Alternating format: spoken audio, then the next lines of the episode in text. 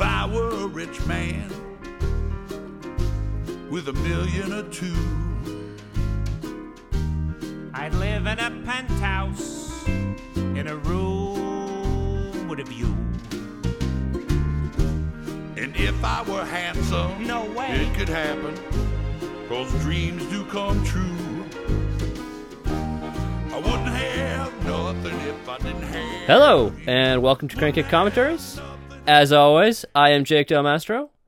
I am joined by my good friend Keaton Byer. Hello, Keaton. Hello.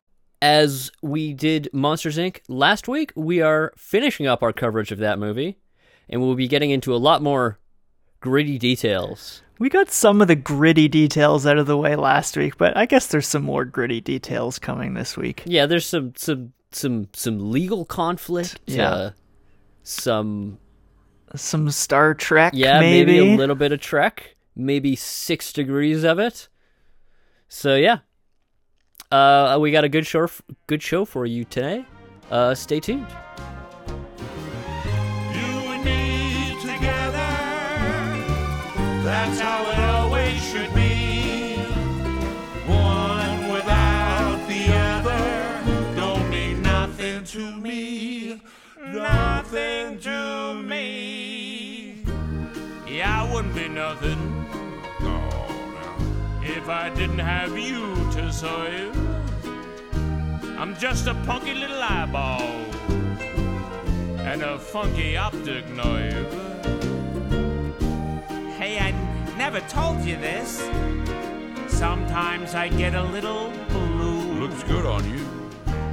But I wouldn't have nothing if I didn't have you. Let's dance. All right. Um, so there was some controversy associated with this movie, right? Yeah, there was a bit of uh, a bit of controversy. There was um, Bit of controversy. There were some legal challenges. there's shall some we say. legal. There's some litigation. S- some litigation happened, and it was it was pretty messy. Um, but yeah, like a you lot know, of stuff happened. a lot of stuff happened, but you know, don't worry, we're gonna sort it out for you here, because we're gonna get to the bottom and we're gonna find the truth.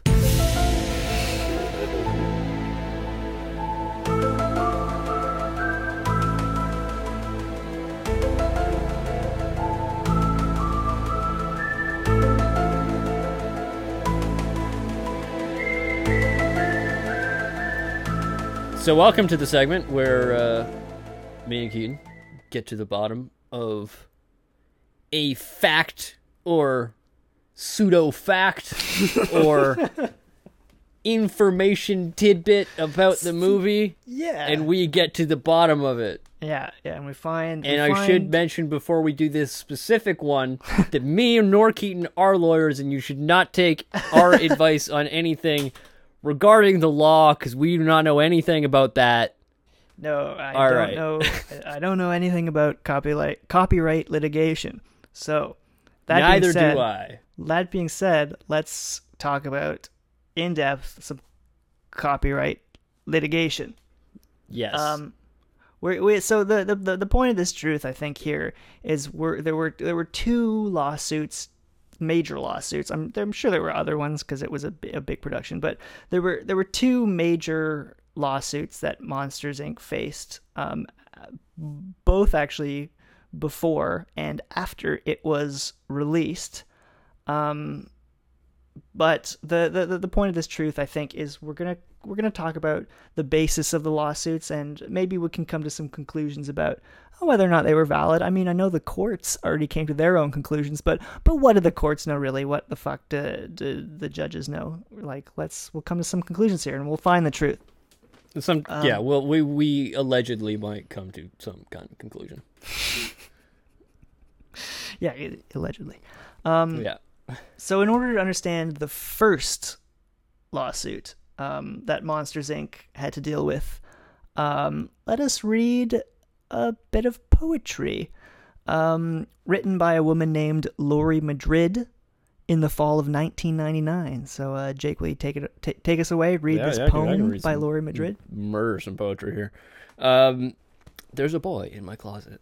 The little monster said. His mommy shook her head at him and said, "Go back to bed." There's no such thing as little boys. I've told you that before. Now climb back in your bed and close your closet door. But, Mom, I swear I saw him. My vision wasn't blurry, and he looked really weird because he wasn't furry. I'm sure that that's what he's covered with. Sorry, I'm not sure what he's covered with. I think it might be skin. He's not big and fat like me. He's bony and he's thin. He's got some freckles on his face. Instead of horns, there's hair. Geez, Mom, if you take a look, you'll I know you'll get a scare. I've never heard him roar like us, but he's almost made me cry because he looked right up at me and heard me, and I heard him say hi. That's why I ran back down here, she said. Son, I love you so, but there's no such thing as little boys. Now back to bed you go. So That's a decent little poem, I guess.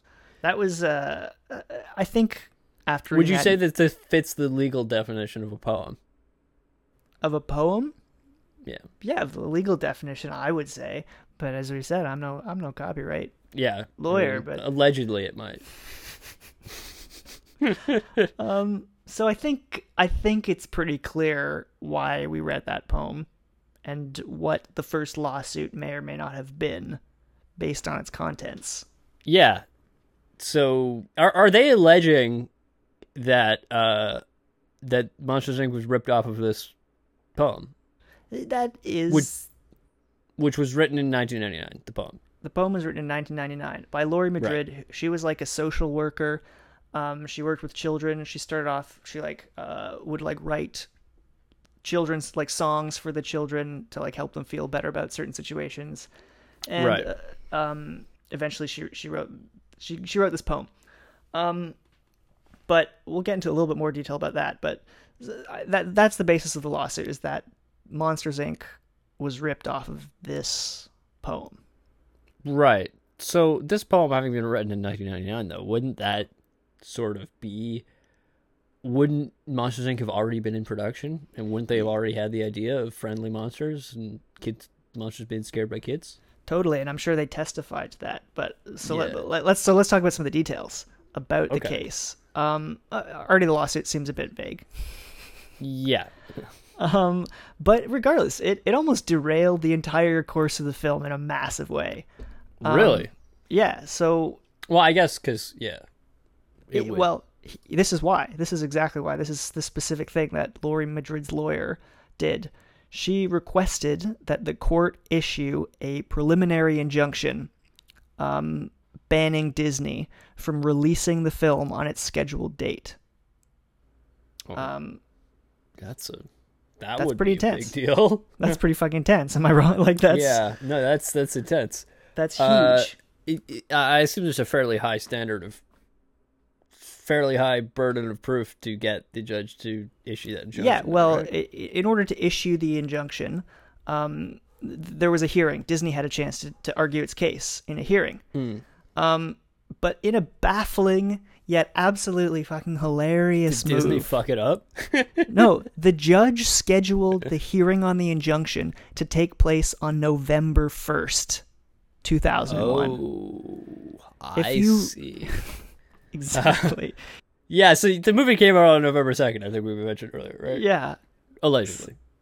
No, it definitely not allegedly. the movie came out on November second, but the hearing took place on November first, literally a day before the movie was supposed to release. Imagine. I mean, obviously it's unlikely. Obviously it's unlikely. But imagine if What, somehow yeah, if they lost it or it got delayed or something exactly and they didn't have a well i guess yeah i get- then they would have had to like pull it like after it was already being like shown right Well, it, it, it, like they'd leave because it was showing in four thousand, almost four thousand theaters. so but they Um, didn't need the case to conclude to conclude before they showed the movie right because the case was about the injunction right exactly. Th- This or this this hearing was about the injunction. so the hearing was about the injunction right so Yes. the injunction hadn't been put in place No, no, not yet. so they could have gone ahead until the injunction came out so th- it, there was a possibility that the movie would have got pulled after showing on the first day or something theoretically if that had Yeah. been the lawyer's move but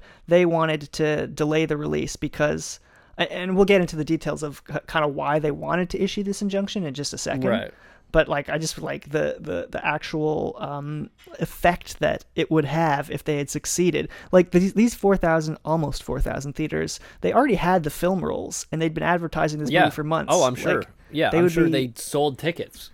and they had no ba- backup plan. Like there was like Yeah, like what's gonna happen? exactly. Like, I'm they sure. Would have, I'm sure a lot of the movies, a lot of the theaters would probably just put it on. I don't know. They but they couldn't. I don't know if they could. Like I don't know. yeah, I Someone- guess you're right. I don't know how that would work. I really don't know. Like, ma- don't- what yeah, if they had I honestly decided don't know to what would happen. if some like uh th- like small theater decided Yeah. to actually screen it. I don't Yeah, know, that'd be exactly. crazy. Um, but obviously, none of this came to be because the film was released on November second. Um, but that didn't mean that Disney isn't taking this shit seriously. Um, they had like a massive team of lawyers, obviously.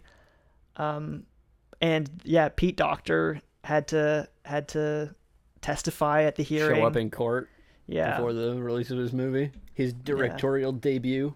so so so basically the story of the lawsuit is um so Laurie Madrid wrote this poem in 1999. Um, that October of 1999, she mailed the poem to about to, to like six publishers. She said, um, in search of some sort of deal. One of the publishers she mailed the poem to was a publisher called Chronicle Books. Um, I don't know. You may have heard of them. A company based in San Francisco. Um, right. Okay. they publish a wide variety of books, in- including Sorry, children's where, books. where's Laurie Laurie from? I think New York. Okay.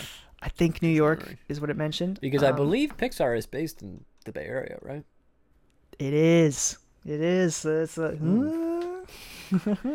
Okay, so we're starting to get Um, our first connection here. yeah. So Chronicle Books um, is one of the people she mailed the poem to. Also based in San Francisco, just like uh, just like Pixar. Um, Right. On top of that, Chronicle Books, um, they they they published those like art of books, which so- showcased the art of like animated films.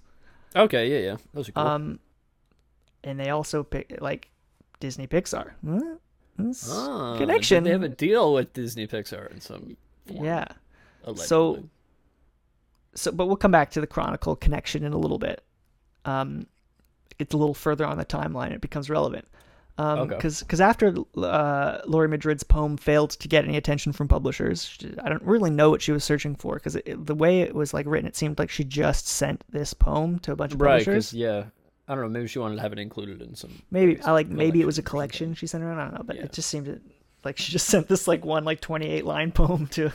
Right. Unless I she don't- did it specifically so that it- she would have the legal precedent to say that Ah, I- this whoa. movie was. That's a hot take. This is That's- like a that's whole a other hot take, layer to but- the truth here. That's a pretty hot take, I guess. Um, when she was made aware, like when a couple of her friends saw the Monsters Inc. trailer, um, oh sorry, I totally even didn't mention like uh, after she after she didn't get any attention from the publishers, she decided to like produce a musical. I don't really know Like get I that like- thing back where it came from. Was it What's happy? it? Bum, Boom, bum, boom, bum, boom. bum. yeah, um, she decided to turn the whole thing into a musical, uh, which she put Yeah. together and apparently had begun to showcase in early 2001. Um, I I Okay. really tried to find Is it called "Get That Thing Back Where It Ca- Where It Came From"? Or so help me. no, what was it called? It was called like the boy in my closet or something. Okay, yeah, yeah. Um, and she began to yeah, so she began to showcase early 2001. Um, by the time she was uh, aware, made aware that Monsters Inc. existed, she was horrified. Like a couple of her friends saw the trailer and told her that like, hey, they Pixar's stolen your idea. Right. Um, and she was like, oh man, now that like this is a movie, um, no production company is gonna want to pick up my musical. Which you know, is pro- okay. probably correct, I guess Yeah. necessarily for that reason, but who knows? It may have been a great musical. I couldn't watch it. I couldn't find it. Yeah. Well, I mean, we'll never know. Yeah. Um. So, Well, so it did the musical ever get made? well, she she staged a few, like, um, showcases. I don't think it was like Oh, it okay. ever was like a a significant situation. Um. eh, So let's let's just revisit Chronicle Books for just one second. We're coming back. to that. Okay. Yeah. The office, as we mentioned, is located in the Bay Area. Yeah. Okay. Um, Pixar is also located in the Bay Area. Okay. Is that a coincidence? I mean, yeah, kind of. Lori Madrid thought not. Uh, In addition to their suspicious location, there were also several okay. other. How close are we talking, by the way? Do do we know? I don't know. They're both So in, they're just the in the Bay same city. area. Or in the same area around the same city? Okay, Um, but you, th- that's that's enough. People could have like that's true. I mean, there's not that many like friggin' film companies in San Francisco. Chron- Chronicle Books had in the past partners partnered with Lucasfilm in the Star Wars books. Oh, So there's another con- Interesting. a further connection between Pixar and Chronicle. yes, because as we all know, Pixar used to be part of Lucasfilm. Exactly. Um, and here's another. This is this is where it gets interesting. Prior to Monsters Inc., Pixar had released all of their art books. Um, they had like published them with a company called Hyperion, Right. Not Chronicle. not Chronicle. No, Okay. However, when it came time to release the Monsters Inc. art book, they partnered with Chronicle. So, who they do not they had not previously worked with, No. Now, but but Chronicle had worked with Lucasfilm. yes. Okay.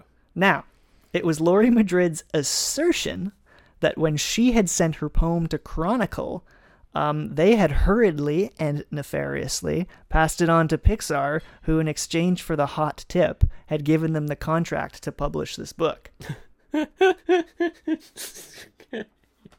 so, your reaction That, that's a lot of confidence in the quality of this idea.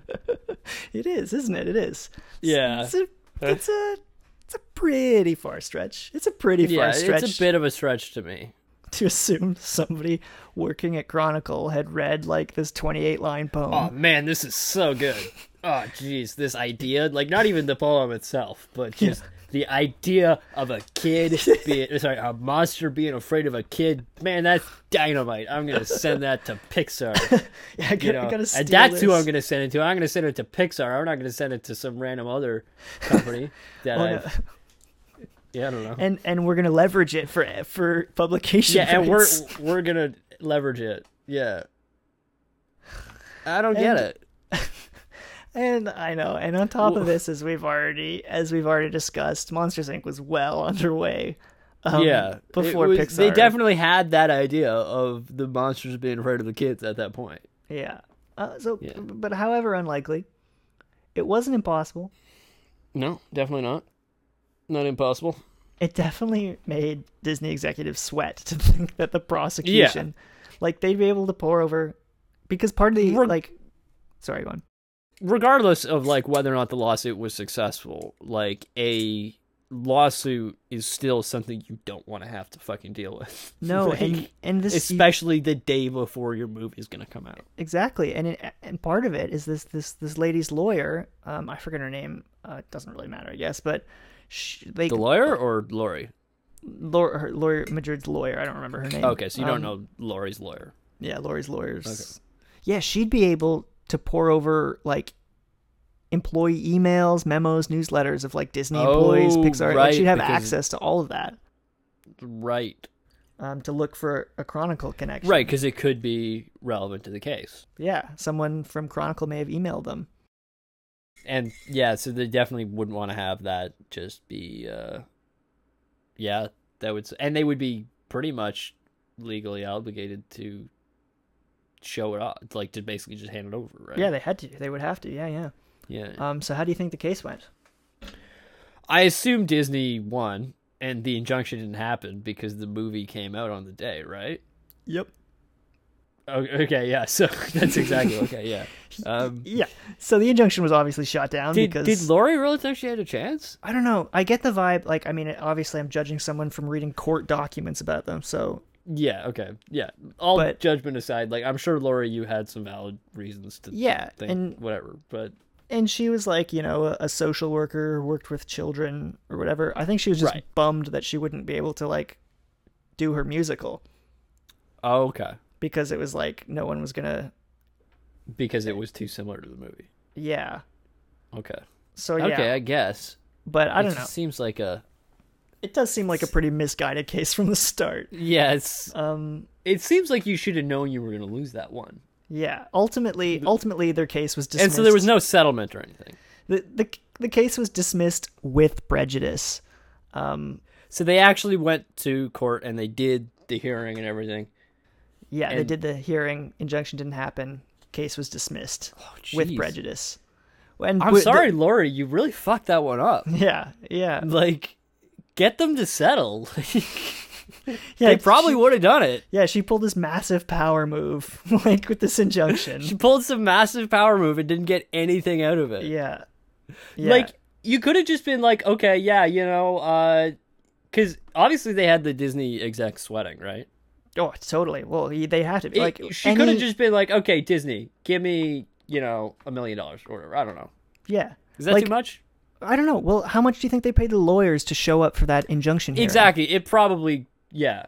Like, Like- give me a million dollars and you, the And I'll case, drop this- like yeah. you know, and and we'll settle it. Okay, Yeah. we'll settle it out of court. A million dollars. It just is a I weird. feel like you know she would have at least got some money out of something. Yeah, something. that. It would have paid her legal fees. And you know, it's not. You can't write off the fact that it is true. Like there isn't necessarily like a No, yeah, there's copyright. there's there's a path that you could go to to say like this claim is Like- reasonable, right? like uh, obviously the Chronicle shit's garbage. Um, yeah, like it's not. But yeah, you should have just settled, man. Come Yeah. on, Lori. and and this is so this is um like with prejudice means that like um the they the plaintiff can't bring the same case against the same defendant again like, right in puts a- any court. in any Or- court in any court Okay. that's like that's the end of the matter um Right. the conclusion of the case can be summed up in this excellent sentence from the court documents it says Okay. The court finds that any similarity that may exist between the plaintiff's poem and the defendant's works is merely a simila- similarity of ideas and not a similarity in the expression of those ideas. Right.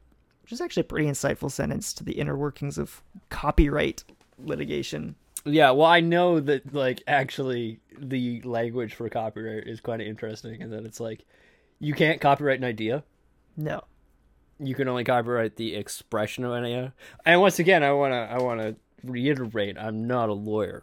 Do you not actually- take any of this as legal advice. We've already we, we went i- in depth into your profession No, I earlier, just and you're I want to definitely make not sure a people lawyer. Um, know. I'm definitely not a lawyer. I do not know anything about this. Also, Do not, not- a lawyer. Do not sue us. Who's gonna, who like so, like I don't know. It could happen. It's You true. know, don't do Lori it. might sue us. Yeah, don't for do it. defamation. L- no, Lori, we like you. Yeah, we, want- like you, Lori. We wanted We're- you to make millions. We wanted you to get the money and Yeah. settle. Yeah, like, you I was know. rooting for you, Lori. We're we're rooting for you. I mean, we know. Yeah. Anyway. uh. So, what's the truth in that? Is the truth that it's just the idea is they came up with it independently, essentially. Yeah, I think That's that's, the it. truth. It's, I They think just the both idea, came up with that idea. Well, I think the idea is a similarity of ideas. Uh, Like that court, that court sentence is basically that. Right, yeah, that's yeah. the truth. That's the truth, Is like and it, s- it s- legally is the truth. Yeah, those are s- yeah. The legal truth is those are Like, similar the ideas. legal truth is that it's a similarity of ideas and not in the crucial expression of the idea. Exactly, precisely. Okay. How can I do this? How can I be so stupid? This could destroy the company. company? Who cares about the company? What about us? That thing is a killing machine! I bet it's just waiting for us to fall asleep. And then whap! Oh, we're easy prey, my friend. Easy prey, we're sitting targets. Okay, look, I think I have a plan here. Using mainly spoons, we dig a tunnel under the city and release it into the wild. Spoons. That's it. I'm out of ideas. We're closed. Hot air balloon, too expensive. Giant slingshot, too conspicuous. Enormous wooden horse, too Greek. Now, unfortunately for Pixar and Disney, as I mentioned, this Lori Madrid lawsuit was in fact only the first lawsuit brought against Ah, Monsters we Inc. got another lawsuit. We've got a second one, Hmm. and this one is decidedly more serious. Oh. And I bet it also had, well, it had far more to do with the Grateful Dead than I'm sure you anticipated. Oh, really? Okay. Yeah. No. Well, in reality, the Grateful Dead didn't really have anything to do with the lawsuit at all. Actually, it, it was brought forth by a guy named Stanley Mouse Miller.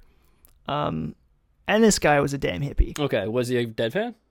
Well, oh, yes. Allegedly? Yes. No, he, So we no, know he's a dead fan, not just any hippie. he was in Haight Ashbury Oh, in 1965. Jeez. Hardcore dead. um, and he was deep in the scene. Yeah, yeah, deep in the scene. He was like, I don't know if you've, you're familiar with the Family Dog. it's I've heard the name before, but yeah. bunch of hippies. Uh, If you know the Merry Pranksters, they're like the other group, the Family Dog. right. Okay. um, Anyway, they he got in with the Family Dog. He was a member of the Family Dog. He was friends with Bill Graham. Um, and for Yeah. the first part of the hippie movement till about like 1968, he was the go-to guy for like concert posters and artwork. oh, okay. Um, he did I posters. thought you were gonna say he's the go-to guy for acid. Maybe. like I mean, he was probably I don't know. Uh, friggin', that was that was a- Owsley Owsley, Stanley, right? Yes. Yeah. yeah. Bear. Um. Anyway. Charlemagne. He's Kid Charlemagne, if you were wondering. yeah. I know, yeah. Uh, continuing. um, in the in the in the late sixties and early seventies, though, he did artwork and album covers for the Dead, um, and he created the iconic skull and roses imagery. oh, okay, yeah, yeah, yeah. That's yeah, Stanley Stanley Classic. Mouse Miller. Yeah, um, he also did uh, album covers for Journey as well. Um, okay, also classics. Yeah. Anyway, I'm You know getting which ones? sidetracked. No, I forget. I forget. You could Stanley Miller. That's his name. Journey. Stanley Miller. okay, I'll Journey. look it up later. Yeah. Early seventies. Um, Okay. but I'm getting Too bad we sidetracked. don't have Felix on this one. He uh, he would know. Yeah. yeah, He would know. yeah. um. Anyway, continue. Yes. So the that's all side information. That's just background information on on on, on Stanley Miller. The real basis of the lawsuit um, comes from a set of recurring characters um, which Miller first created in the early 60s. Okay. They would eventually be named Fred Flypogger and Wise Guy. And I don't know if you see the spelling. Guy, I, I see it on the on the on the notes here. Guy is spelled G apostrophe E Y E. Ah. It's like an I. is like an eye. So I think you Okay. can maybe infer that the latter was the more problematic of the characters. Was wise guy potentially green? well, n- not necessarily. Over the years, like these characters went underwent like tons of revisions. Um, but they were But, but he was cycloptic. he was a giant eye. He was Mi- he was essentially Mike He's Wazowski, Mike Wazowski. but he was like Yeah. covered in fur, and I don't think he had arms. Well, sometimes he had arms, okay. but This seems very vague. It is that, and that's kind of I think part of the case. Um, Okay. I'm but in 1997, Miller, Stanley Miller had. just gonna like quickly search an image. of Yeah, this yeah. You should so I look can up see it. the images of the right now. You should. Um, uh, Fred Flypogger and Wise Guy, Stanley Miller. Okay. Um, yeah, in 1997, um, he had plans to create an animated film based on these characters. oh. and he had prepared some concept art and a script. Um, and I think the fi- the film was going to be called "Excuse My Dust." Um, yeah. And this is where it gets kind of interesting. Um, in the script, there were details like the name of the city that the monsters lived was called Monster City. it wasn't called Monstropolis. No, but you know, Monster City. yeah. Okay. Okay, clearly you're not moved by Monster City, but perhaps you'll be moved by the name of there's like a major corporation in the movie called the Monster Corporation of America. Okay. Was that a was that a dig at MCA, the record company? It might have been actually, because actually that was S- S- Stanley Miller's own company was called the Monster Corporation of America. Right. Okay. But, But anyway, Uh, yeah, starting to get close. yeah, yeah. Um, so the Fred Flybarger character didn't really resemble Sully, if, if you've looked up the pictures. Um, I actually cannot find a picture of this. Um, look up, okay, search Excuse My Dust. Okay. Excuse My Dust, Stanley Miller. Try that. Oh yeah. You see I him? Yeah, you see found him. that. Yeah, okay, that's, so that's what you should look up then. Everybody, everybody look it up. I'm s- I yeah. Search up yeah. Uh, excuse my dust. Stanley Miller. The very first thing is an image of Fred. It's not Fred. Uh, it- it's Wise- wise guy. Wise guy. Um, and this guy looks a lot like Mike Wazowski. Yep. Yep. Um, Short, head and body consisting of a giant eye, Yeah, I mean, spindly legs. I can see how you know somebody might come up with that on their own, but still, it's like it's definitely there's a resemblance. Yeah. Yeah. And that was part of the case, I think, was like talking about um they had like a monster expert. I don't think I go into it too much here, but I'll mention it Oh, now. yeah? They had like a, That, that, Uh, that that's an interesting job title. yeah, he was like a university professor who had done a lot of writings about like monsters in, in culture, and and he Right. he talked a lot about how that wasn't like the most like original necessarily idea, but he was like he was referencing like Right, yeah. cyclopses and stuff from like you know Right. Greek Okay. myths. Uh, So you know, Okay. oh yeah, he also the wise guy character also uh, he had a girlfriend who was twice his height.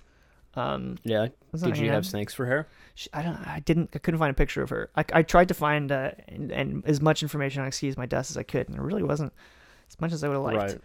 Right. But uh, but I think what's interesting is like also did uh, does he he doesn't have arms does he in that picture? No, not in the picture I'm looking at. Also, Yeah. he has what looks like fur, but I can't tell. He's covered in fur, I think. Yeah. And both of these are details that were included in uh, early concepts of Mike. I think definitely the no Oh. arms. I think Mike Yeah. was Al- furry. Although he doesn't have horns in this, which Mike has. Maybe it's under the fur. Yeah, maybe.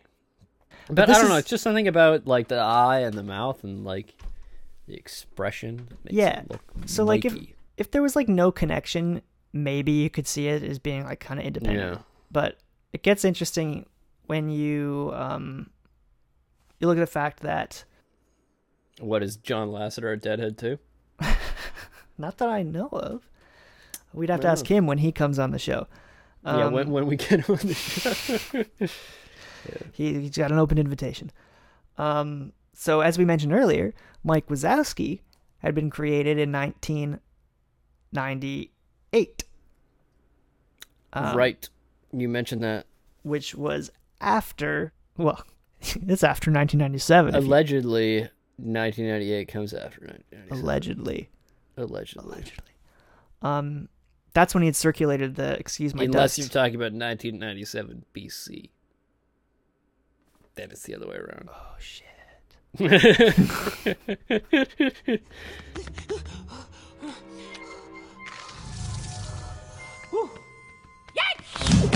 Where's the kid? Kid? what kid? It's here in the factory, isn't it? You're not pinning this on me. It never would have gotten out if you hadn't been cheating last night. Cheating. Cheating. Right. Okay. I think I know how to make this all go away. What happens when the whistle blows in five minutes? Uh, I get a timeout? Everyone goes to lunch, which means the scare floor will be Painted? empty. It'll be empty, you idiot! You see that clock? When the big hand is pointing up and the little hand is pointing up, the kid's door will be in my station. But when the big hand points down, the door will be gone. You have until then to put the kid back. Get the picture? One of the people who received the copy of Excuse My Dust was, and this person rename, remained unnamed in the court documents Ooh. that I read. But Juicy. yeah, one of the people who received it was a friend of John Lasseter. Mm. I don't know. Seems pretty sketchy. Mm-hmm. pretty sketchy. Although this friend, they claim they never share it with Um, Lasseter. okay. Uh, do you know if anybody's credited with with originally coming with the mic design? Any Uh, I- animator no, or no one, Concept artist. no one that in anything I came across Right. Okay. claims him. It, it it didn't come up in the lawsuit, at least. no, Okay. or even in like in the um in David Price's book, a Pixar Okay. touch or the Pixar touch. But even more intriguing is there was a claim that was published in a in a BBC article in 2002, which was before this lawsuit had been settled. It was like earlier on in like the the, the lifespan of it. Um, it was a, a claim that was Stanley Miller was visited by a Pixar story artist in 2000 to discuss his work. But so this was after Mike allegedly was conceived. Yes. And it also came out that during they had collected Stanley Miller's work at some point. Um, Pixar had collected Stanley Miller's work. Uh, You know how Right. story artists do, they collect like Yeah, examples uh, of stuff. Exactly. I'm sure that's yeah. Um, but it wasn't proven that, that that wise guy was part of that collection. Right. Okay. So we know that Pixar artists had contact with Stanley Miller. At least he, he claimed that in this 2000 BBC article, but this is where it Allegedly. gets this is where exactly and that allegedly a friend of John Lasseter got a copy. had s- got a copy of Eat My Dust. Excuse my dust. Excuse my dust. sorry. Eat My Dust was that film that um, uh, Ro- Ron Howard directed. Oh, right. Yeah, yeah. Sorry, I'm getting all Throwback, confused with podcast episodes. um, yeah. But this is so in the court documents, though. This is, it, it says this.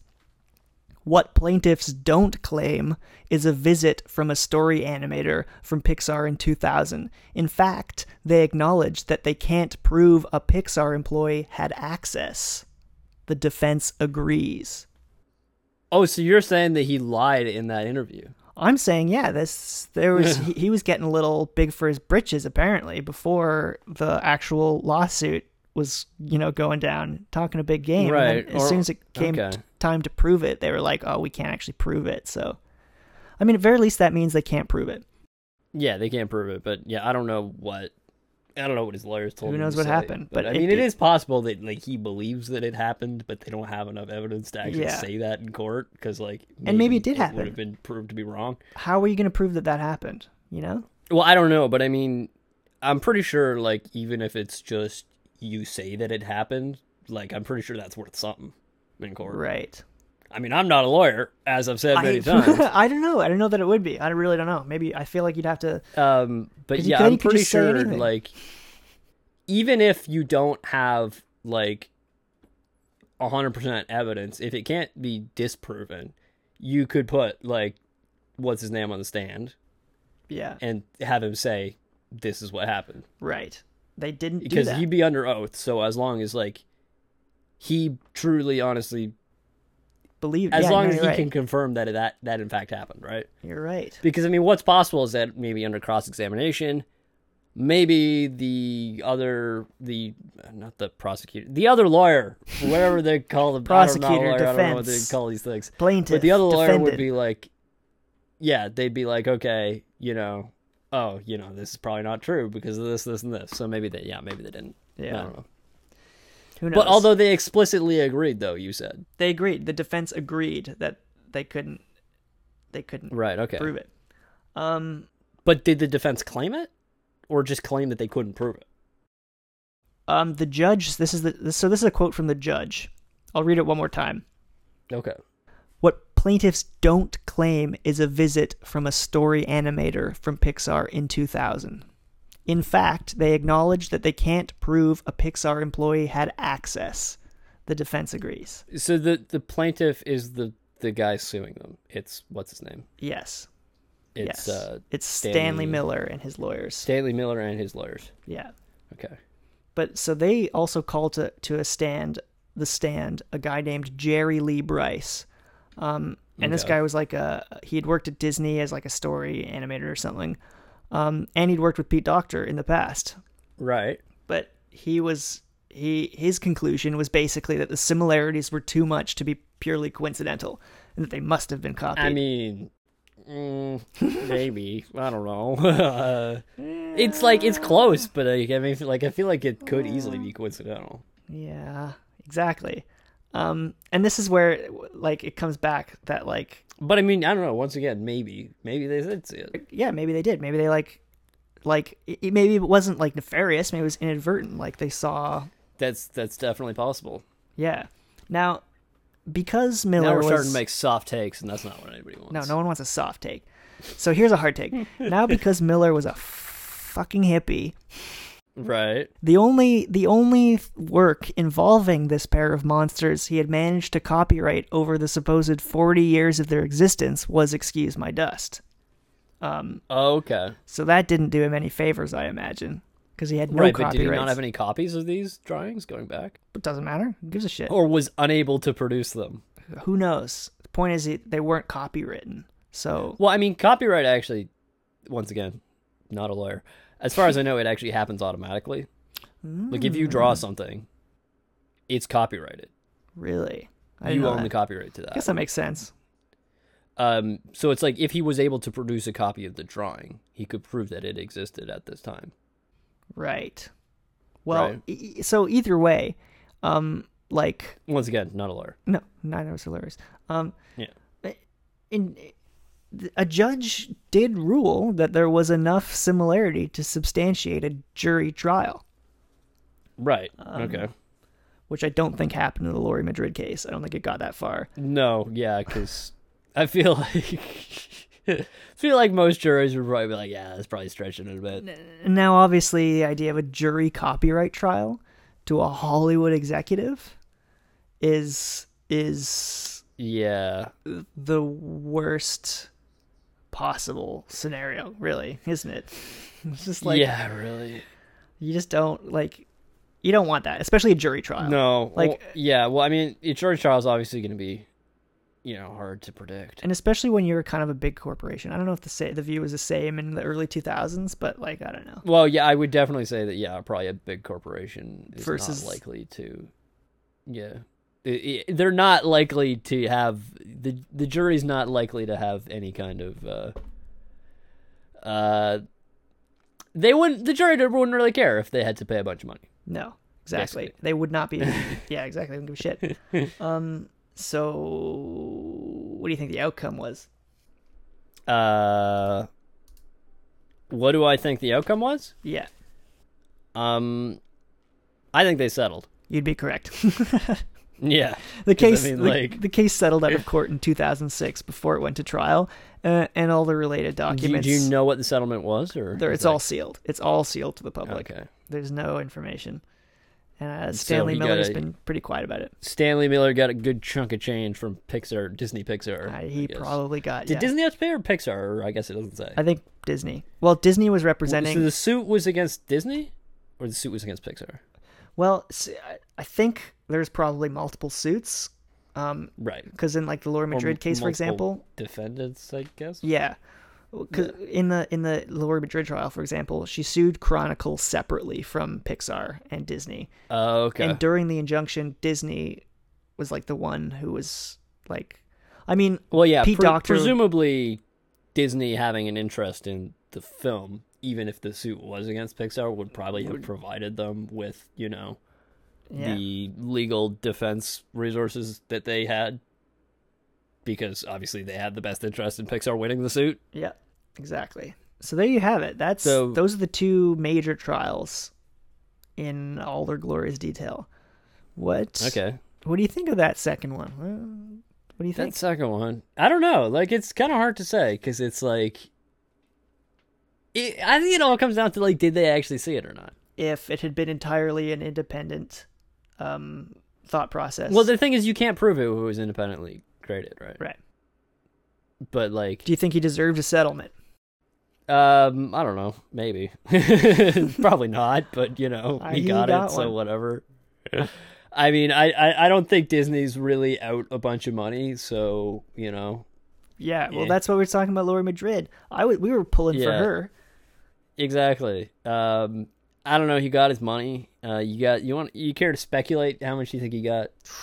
Oh, I couldn't even imagine. Like, I think he got like I don't know, maybe a couple hundred thousand. yeah, I don't think it was. I don't think it was like an obscene amount or No, anything. yeah. He probably paid for his court fees and some extra. Exactly. Yeah. Yeah. Probably so enough f- f- to put him off the idea of going to a jury trial, obviously. Exactly. So Yeah. must have been significant.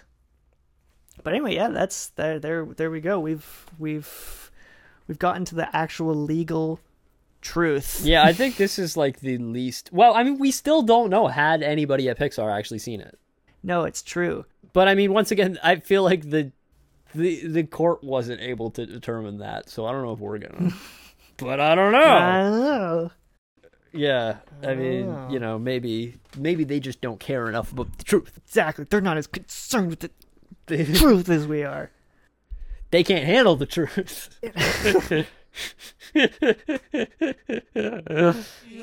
nothing to me. Yeah, I wouldn't be nothing. No, no. If I didn't have you to serve, I'm just a punky little eyeball and a funky optic nerve. Hey, I never told you this. Sometimes I get a little blue. Looks good on you. But I wouldn't have nothing if I didn't have you. Let's dance. Oh man, I what a great fucking Ah, fucking day. love that song. have nothing if I didn't have you. Such a good song, and like really speaks to how well performed and well cast it is. Like Yeah, Those and guys- sung by fucking Billy Crystal and John Goodman. Yeah, and that's like that's the mark of a good voice actor, someone who can sing in character. I mean, John Goodman a little bit less so because he's just doing his own voice, Yeah. but but but he- Well, I mean, Billy Crystal's voice is not that far off. from but he, Mike he he still Wazowski. Like, either way, both of them are amazing in that song, and it's an amazing song. yeah. It's up. And uh, I think um, on the DVD special features or whatever, uh, Randy Newman said something to the effect of like, "Yeah, I think they didn't do too bad." which means that that's translated. I think That's that- some high praise.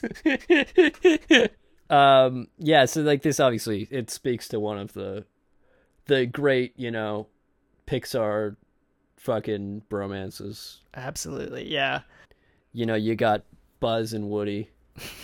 you got Mike and Sully. You got the kid and the old man from Up. you know, the list goes Yeah, on. That's you got Dory and um, Marlon. Uh, m- uh yeah. Fantastic song. It's a great song. Um, I think knowing us and what we may or may not have the potential to do, um, this is not a music podcast, No, it's not. or or we might definitely we talk we talk about music on the podcast. Of course, yeah, it's no, it's, not a part of it. music podcast. Music is important to movies. We've even been known to play a little yeah, music on the of podcast. course, yeah.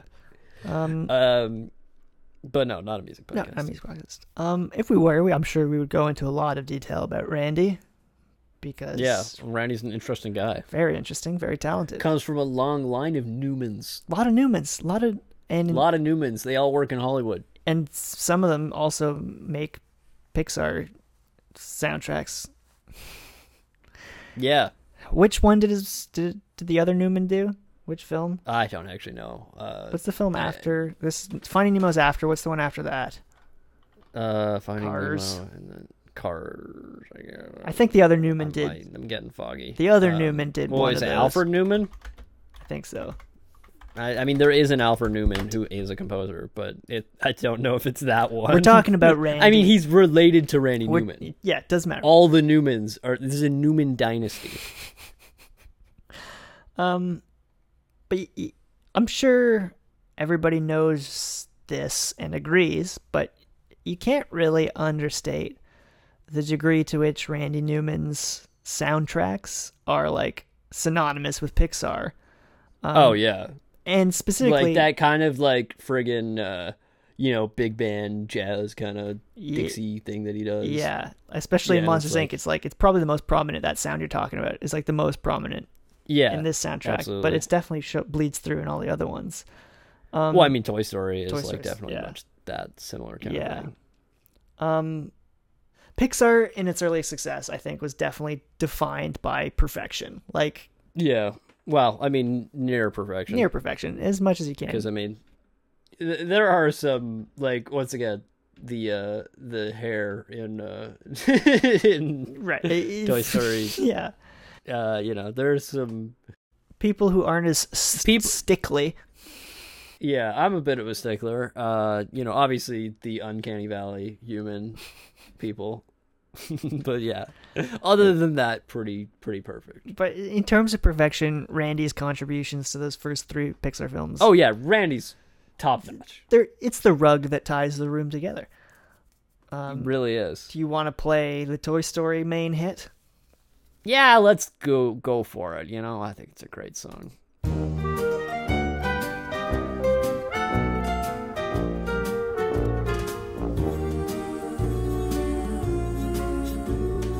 You've got a friend in me. You, got, a friend in me. When the road is rough ahead and you're miles and miles from your nice warm bed, you just remember what your old past said. Boy, you, got, a friend in me. Yeah, you got a friend in me. Yeah, so I mean, definitely that one. Like you can hear a very similar feel Yeah. to what you to what you get. That one's like a little bit more like kind of ragtimey, but yeah, Definitely. same deal, same excellence. Brought to you by our boy Randy Newman. Yeah. Like that song for, f people of our generation and, and similar generations, that's probably one of the most Yeah. memorable movie songs there is. Uh, yeah, I'm pretty sure you give anybody that is within yeah, anybody around our age probably like fucking knows all the words to that song. Yeah. Or- and to be fair, you know, the tunes from A Bug's Life are a bit less memorable, They're, but you still have great songs. I don't remember any of those. still have great songs like it's the time of your life and honestly like i was listening Oh, yeah, i was yeah. listening to it um the actual composition of, of that score is like is really good um as Yeah. is, as all of them because he does like the scoring as well it's not just the songwriting Right.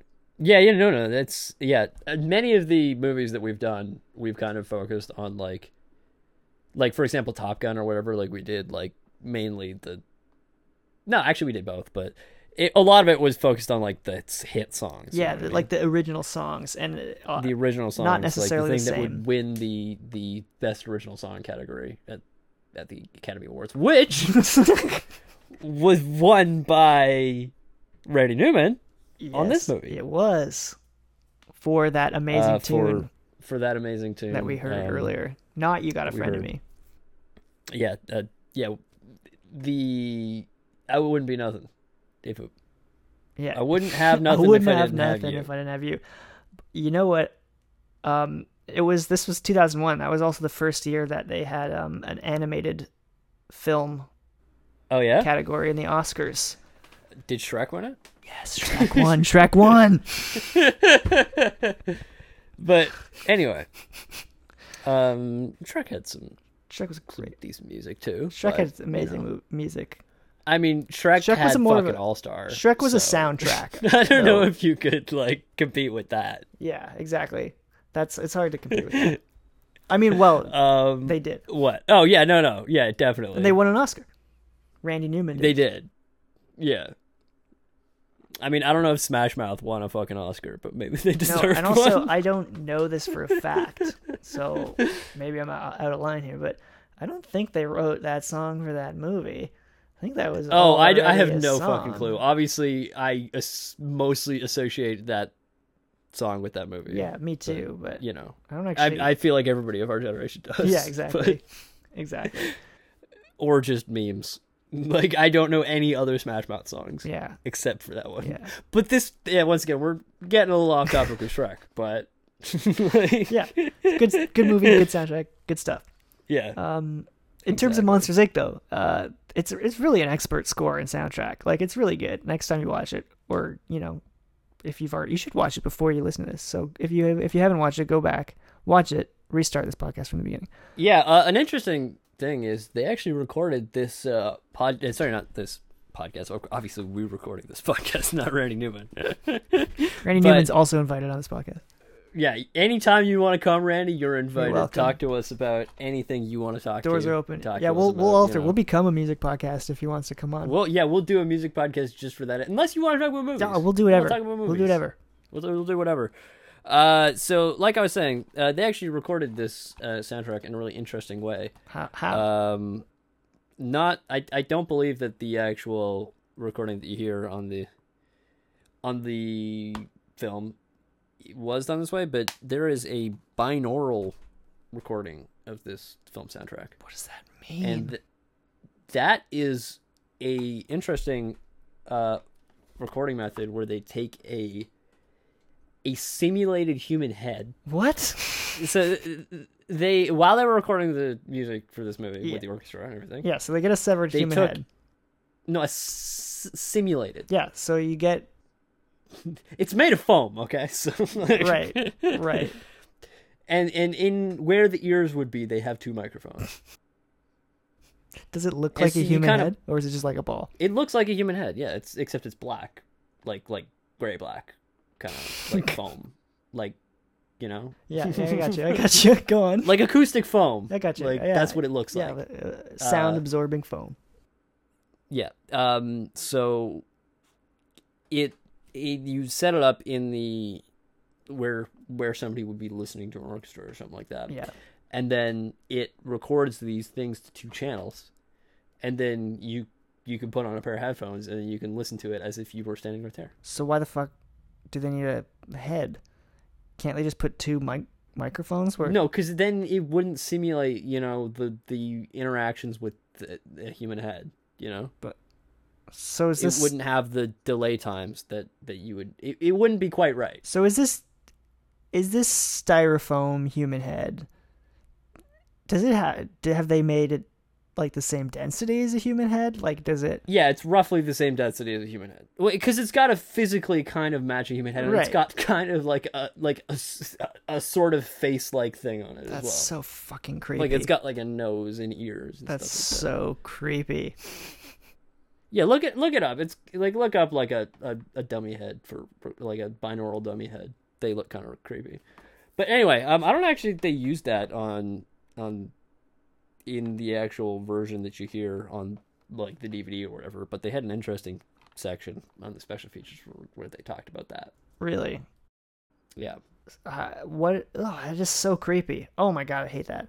you just looked it up. Yeah, it's horrifying. Um, Yeah. Um, I don't know if they did that later on later films, but you know, I guess it was something they wanted to try out for this one. so what you're so the point is so you can hear it as you would have had you been standing there. As if your head was that head. That's interesting. If you're wearing a pair of headphones and you listen to the tracks that are recorded with that head, it's like your head was in that head. It's like you are the head. That's really weird. Uh, you you can probably like go on uh, on YouTube or whatever and search for like binaural recordings and like uh, yeah, I had to try it out. dig through a lot to find a picture of the head. Yeah. Um. I just wanted to talk about like music for children's movies. It can be Yeah. difficult to score for a composer.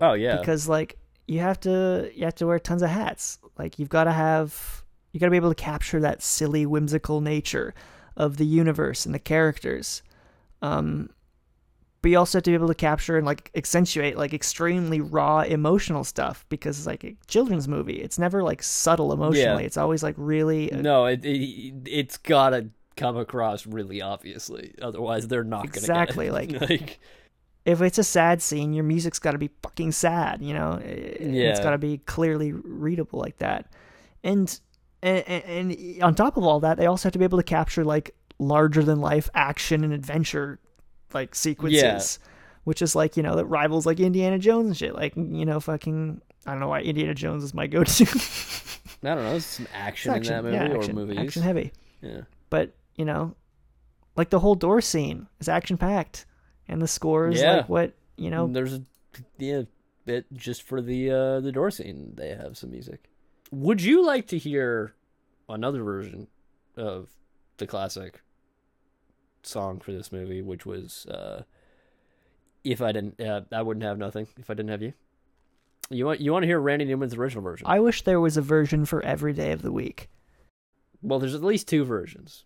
You heard the first version. Now this is this is Randy singing without John Goodman and uh, and uh, Billy Crystal, and uh, they do an excellent job. But uh, this is, I suppose, how Randy originally envisioned it. Okay.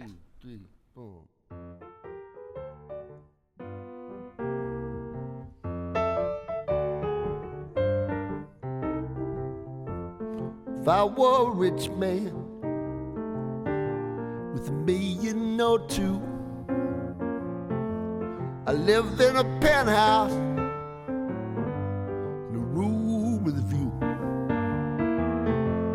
And if I were handsome, it could happen, 'cause dreams do come true. I wouldn't have nothing if I didn't have you. Wouldn't have nothing if I didn't have. Wouldn't have nothing if I didn't have. Wouldn't have nothing. For years I have envied your grace and your charm. Everyone loves you, you know. Yes, I know, I know, I know but I must admit it. Big guy you always come through. And I wouldn't have nothing if I didn't have you. You and me together. It's how it always should be. One without the other don't mean nothing to me nothing to me. Yes, I wouldn't be nothing if I didn't have you to serve. Still fantastic, even though Yeah. it's just Randy That's and excellent. the piano. It's- Like I, I can't. I, I don't think I can stress this enough how impressive it is to me that like not only can Randy write you know the hit songs, uh like you got a friend of me Yeah. or I wouldn't have nothing if I didn't have you, Yeah. but he also writes all the fucking incidental music in the movie. Yeah, exactly. He scores it like the little violin and trip. that's so much music. Like that's hours.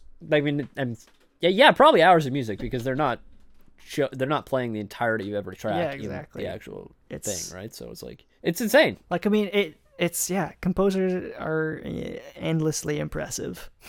And, And he managed to have a successful career as just a you know commercial musician. yeah.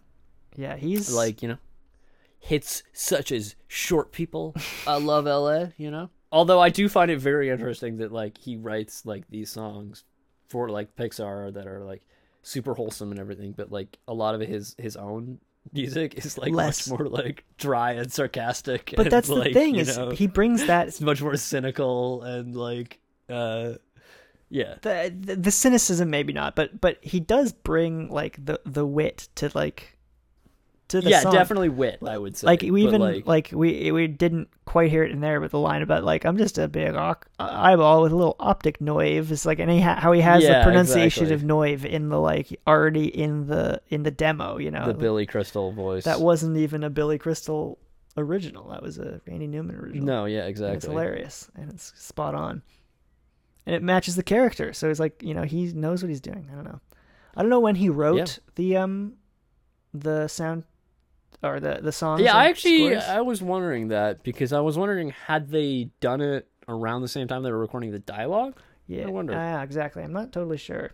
because it's like uh, you would think like you have uh, what um, Billy Crystal and John Goodman like you have them booked so like you you figure you would record it at the same time because you know they might be busy doing something else Exactly. later. You don't want to lose that opportunity.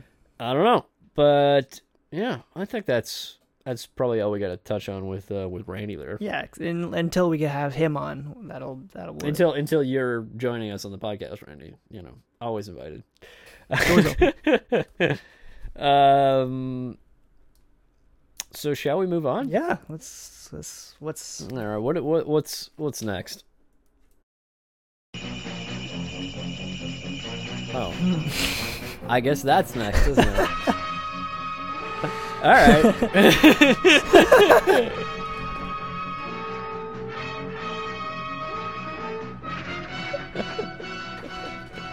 I love it. No intro.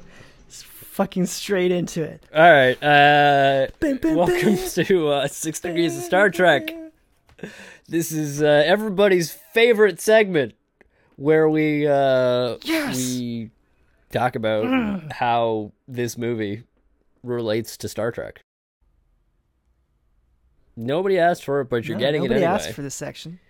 because we are going to track the trecular connections of this movie into the Star Trek universe that can connect through any cast or crew member to any part of the Star Trek universe, TV or film. Uh, yeah, I was worried for you for this one. Like watching this one, I was it was. concerned. It, I'm not gonna lie to you. This is not gonna be the best Six Degrees of Star Trek you've ever heard. really not the But, best one. Ah, um, that sucks. It's not going to be the finest, the finest six degrees of Star Trek. That's fine. That's I'm sure Um, the listeners will cut you some slack. So the first connection that I found was really fucking random. Ooh, I like these ones. I like the ones Um, that barely have any connection. Well, I mean, this is like this is a direct connection here, Oh, s- but you got a one degree. yeah, this is a this is a one degree. I think I have two of them. Depends on what you consider a one degree. so, yeah, Oh, okay. um, so this is a definite one degree. Okay. This is confirmed, Okay. but it's a very small part in both of these things. That's fine. That's a degree. That's a degree. Okay, so the voice of the floor manager in uh Monsters Inc. Yeah. Yeah. Yeah. Totally. So you know when they're all going on into doing the onto Yeah, the and he's scare floor. he's got seven fingers and he counts down from seven using one hand. yes, Yeah, that guy. voiced by a guy named Steve Suskind, S U S S K I N D. Suskind, Suskind, I don't know. sounds right. Suskind. He was in a movie, a terrible movie, called Star Trek Eh, Five. Uh-huh. Eh, it's not that bad, but no, it's not great. Uh, Star Trek Five: The Final Frontier, it's not the directed worst. by one William Shatner. it's not Um, It's not great. It's not the worst. It's not it's, great. it's not the greatest one. Um, in which he played a hologram, I think. It's uh, a very tiny, tiny role. He uh, the role is listed in the credits as Pitchman. Um, He Pitchman. plays an alien on the planet Nimbus Three. Nimbus Three is you know that desert planet that Yeah. they go to. Right. Yeah. Um, and yeah, he has some lines. He speaks in it. There we go. Boom. That's He that's does a- speak. that's awesome. Um, So Connection. the second one is Boom. debatably a direct connection, but I'm gonna go with it because like, so okay, Wrath of Khan. yeah. I mentioned this earlier. Uh, Yes. the CG sequence in that Yes. essentially done by Pixar. Well, it was Yes. done by Pixar, but so I'm gonna go with Ed Catmull. I don't know what Ed Catmull's actual title was on Monsters Inc. okay. Probably like executive producer or some shit, or probably Right. not even mentioned. Anyway, he wrote Renderman, basically not by himself, but he, he worked so on he was Renderman. he was on the Pixar team. Renderman is obviously a key part of Pixar, everything Pixar. So, so he um, he Monsters Inc would not be the same without his contributions. well, Pixar in general wouldn't have been the same. I mean, he co-founded the company. That's our two direct connections. Now we get a little bit more interesting here. Actually, this one is also debatably a direct connection. I have a third one that's debatably a direct connection. In the outtakes for this movie, Outtakes is not a good start. Go on. you hear the voice of of Rex from Toy Story. right. But also, like, you could connect any one of these people in this movie to Toy Story. Yes. Totally. Anyway, the point is that Rex is voiced by one Wallace Shawn. Love Wallace. Love Wallace Shawn. Inconceivable. Inconceivable. Yeah, so uh obviously very well known for um uh being in The Princess Bride, playing the Sicilian. Great performance. But what I have him uh what I associate Wallace Shawn with, being a Star Trek fan, being a fan of Deep Space 9 is he plays Grand Negus Zek.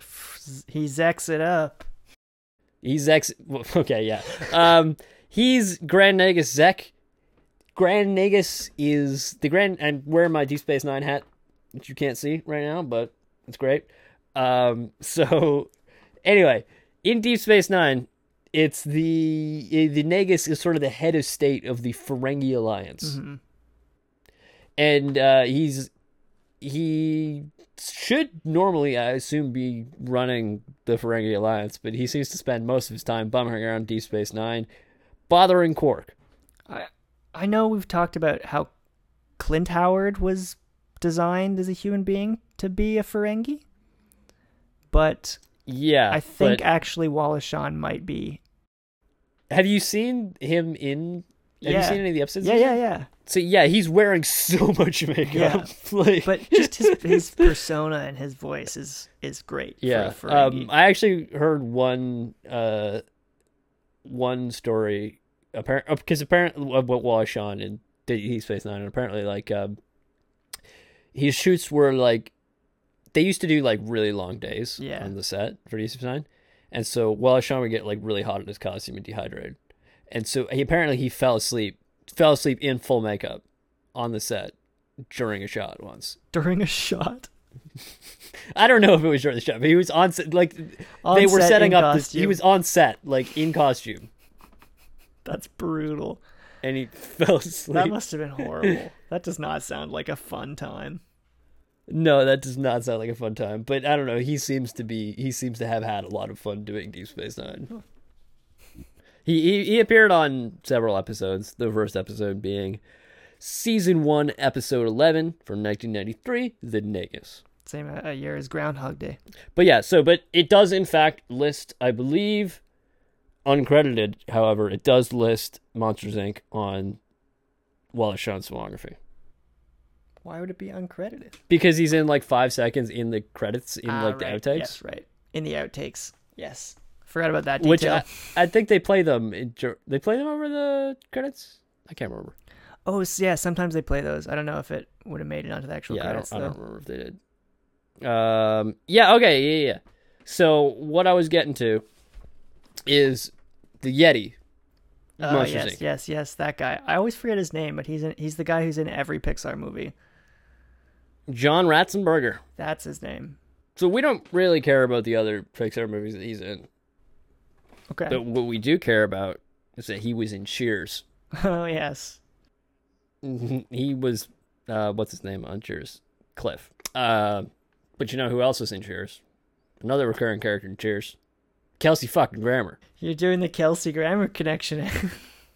Yeah, I'm I'm connecting through Kelsey Grammer into fucking Star Trek. All right. Well, that, I, I hope you know you're, you're closing off that connection for future movies. What? So I can't use Kelsey Grammer any again. This is ever? it. This is your Kelsey. This is your This one. is my last use of Kelsey. Well, I mean, how many movies is Kelsey Grammer I in? don't Not know. that many. I don't know why I'm giving you shit for.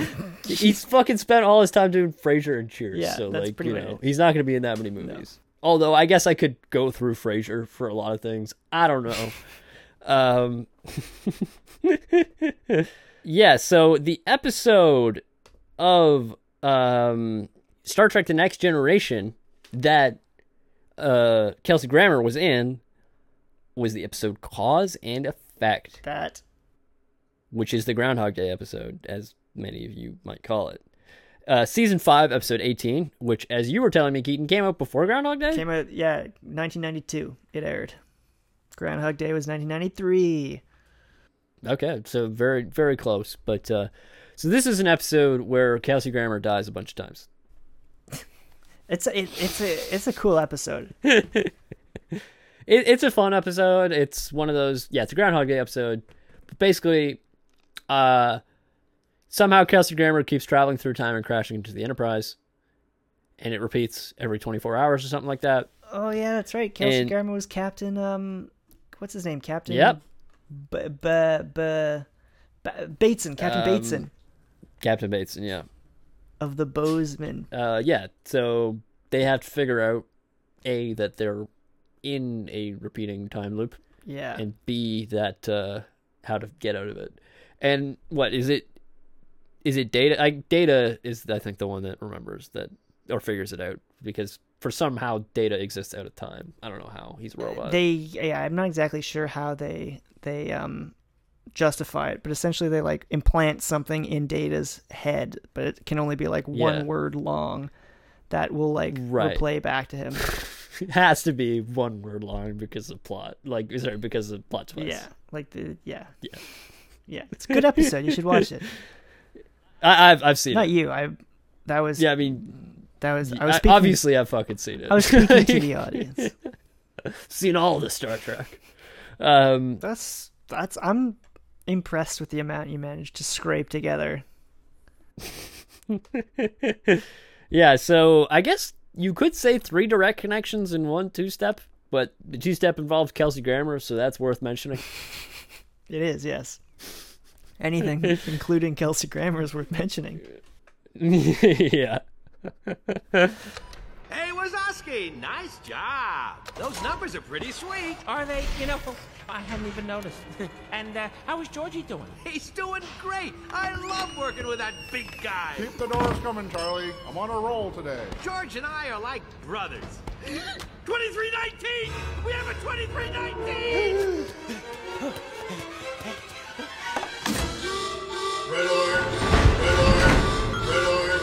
Red alert! Red alert! George Sanderson, please remain motionless. Maybe we should talk a bit about the movie. And Yeah. What? I mean, yeah. like what did you what did did first of all, do you like the movie? Yeah, I love the fucking movie. What do you like about it? Why do you like it? Why is it a good movie? What did they do Alright, Uh, well, well? I mean- what did they do poorly?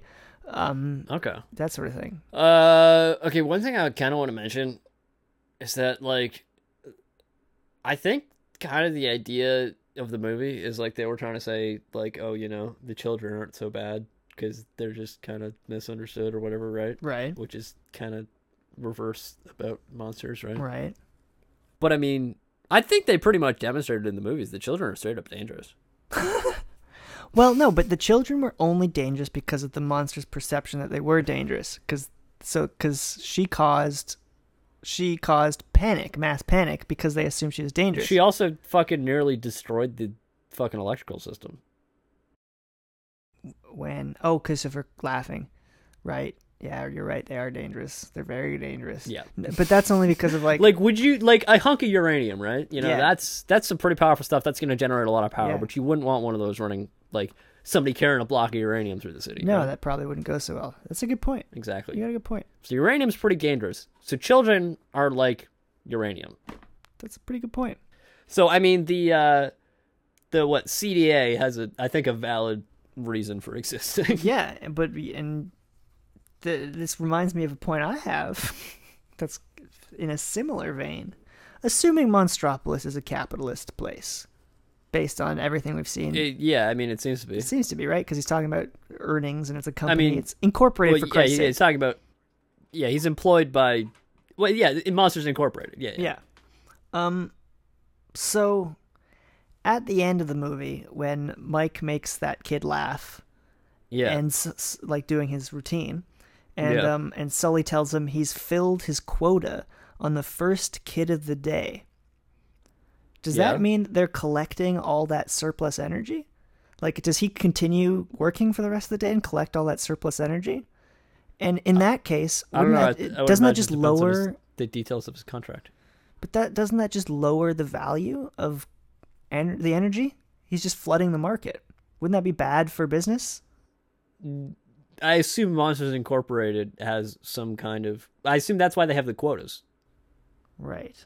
Because I I assume mean, I, I don't know like- anything about business, so this is I'm just I mean, I I don't really either, but I'm not a lawyer either, uh, or a a lawyer. businessman, or a anything. Yeah, But yeah, wh- I think the the set design, um, are so important to this movie as they are for every movie. I feel like that's might be a dumb point, but like, I, I I do definitely think like the uh, the world is very sort of flushed out seeming. totally, yeah, exactly. and it- like i think a lot of that has to do like they actually um i think they they called it like the they created like a new department for like set dressing or whatever i think Wow. for this movie uh which is b- because obviously like it, it's kind of weird making like a cgi movie because it's like you know you don't have all the same Like normally when you're making a regular movie, you have like all these different departments that are doing all these different things for like Yeah. sets. And like they they all have a very established job that they've been doing for the last like 50 to 60 years, right? Yeah. Yeah. But, you know, I assume when they first started making Toy Story or whatever, it was just a bunch of animators, right? So they kind of had to do everything. So, yeah, this animator's animating this today. I mean, I'm Yeah, sure they exactly. So- specified this guy's animating, you know. Yeah, so I think sets. as it kind of developed, they kind of uh, started treating it more just like you know any other kind of movie, and that you know the computer was just there to m- to be the set, you know. Yeah. So um, yeah, like I think like a lot of the animators that were hired for uh, Pixar, like they were not actually computer animators or whatever Right. they actually just taught them how to use the system that they developed. Well, That's and- pretty cool. Yeah, like I think definitely the world building is really really good. Although if you start to analyze it, No, it's a I think children's it- movie. You it- shouldn't- It, don't it's think about obviously it a too children's much. movie, and it does start to fall apart. But you know that is the name of the game. That is what we do here. Um, we break childhood memories apart. um, yeah, like like you were talking about the quota there.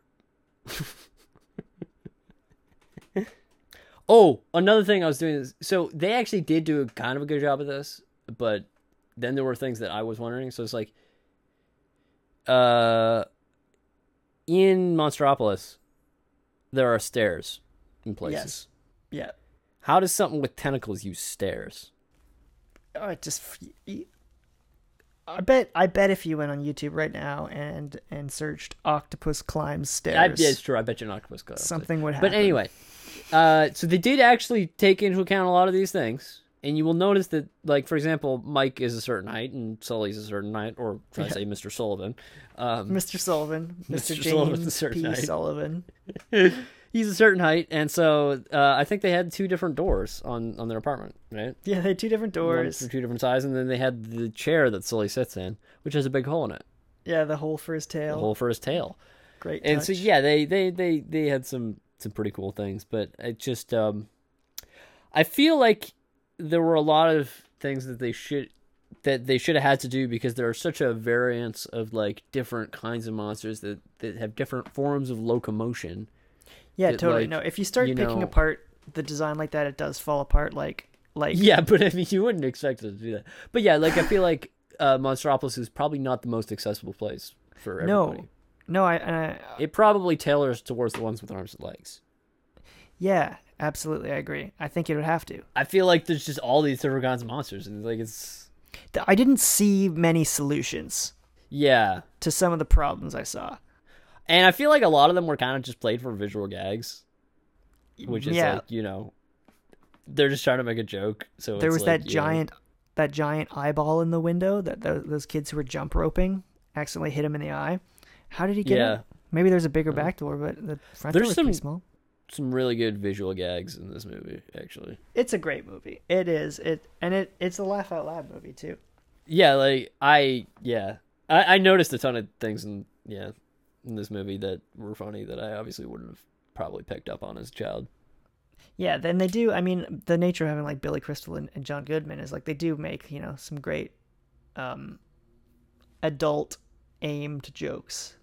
yeah Um, Not as many as Shrek, but you know, no yeah definitely shrek was uh i think shrek That's- kind of you know uh brought a new meaning to the uh, definition of like family movie yeah, exactly. because like it was And- fun for the whole family you know exactly, and that's that's why it won the Oscar. The adults got the jokes, kids got different jokes, you know. So if you were to swap one of the actors between Shrek and this movie, Ooh, so so we're talking about like, would you you could swap like Eddie Murphy with like you know John Goodman or something like that, or like Eddie Murphy with Billy Crystal, or you know Mike Myers with uh, that's a good question. Billy Crystal, etc. I would put it would have to you'd have to take Eddie Murphy, I think, in this situation. is, uh, is Eddie Murphy who's Eddie Murphy now in in Monsters Inc. Eddie Murphy is now. We're gonna replace. Hmm, this is tough. I mean, the obvious thing would would to do would be to swap Donkey would be to swap Eddie Murphy and Billy Crystal. I think, but like that's probably too obvious. No. Because I feel like Billy Crystal could be a good donkey too. Oh, oh, we're talking like full swap. Yeah, Like, full whoever swap. I They got to take- play the other role in the other movie. Oh yeah. Okay. Well, that changed the whole fucking game. That changed Yeah, the whole fucking exactly. game. Okay. In that case, I'm switching um, John Lithgow and John Goodman. ooh, ooh, that's good. That's what I'm doing. Because then you have John Goodman as Prince Farquaad, which would be actually great. That would be great. That would be a Or Lord completely Farquaad, different sorry. take, but like Lord I, it Farquaad. would definitely be scarier. I think. And I think John Lithgow could be a great Sully. I think he has it in him. I, I'd be interested to see that. Yeah. Like not quite the like right voice necessarily, because he doesn't have quite the like. He doesn't sound like a big man like John Goodman. Yeah, does. it doesn't sound. But he's like definitely a got friggin' bear. depth. Like he's a baritone. He's got depth to his voice Yeah. for sure. Yeah, definitely. Well, on that note, that's totally kind of unrelated to Yeah, the I movie mean, we're it's talking fun. about. Yeah, but I mean, we- yeah, yeah. I mean, we're relating it. It's Shrek and and Monsters Inc. There's total there's connection the two Goliaths of 2001 of 2001. animated film industry. But anyway, I think we're starting to lose our direction here, so we may as well. I think we just- are. We should probably just wrap this up, eh? Yeah, we'll call it. We'll call it. Or All right. Um.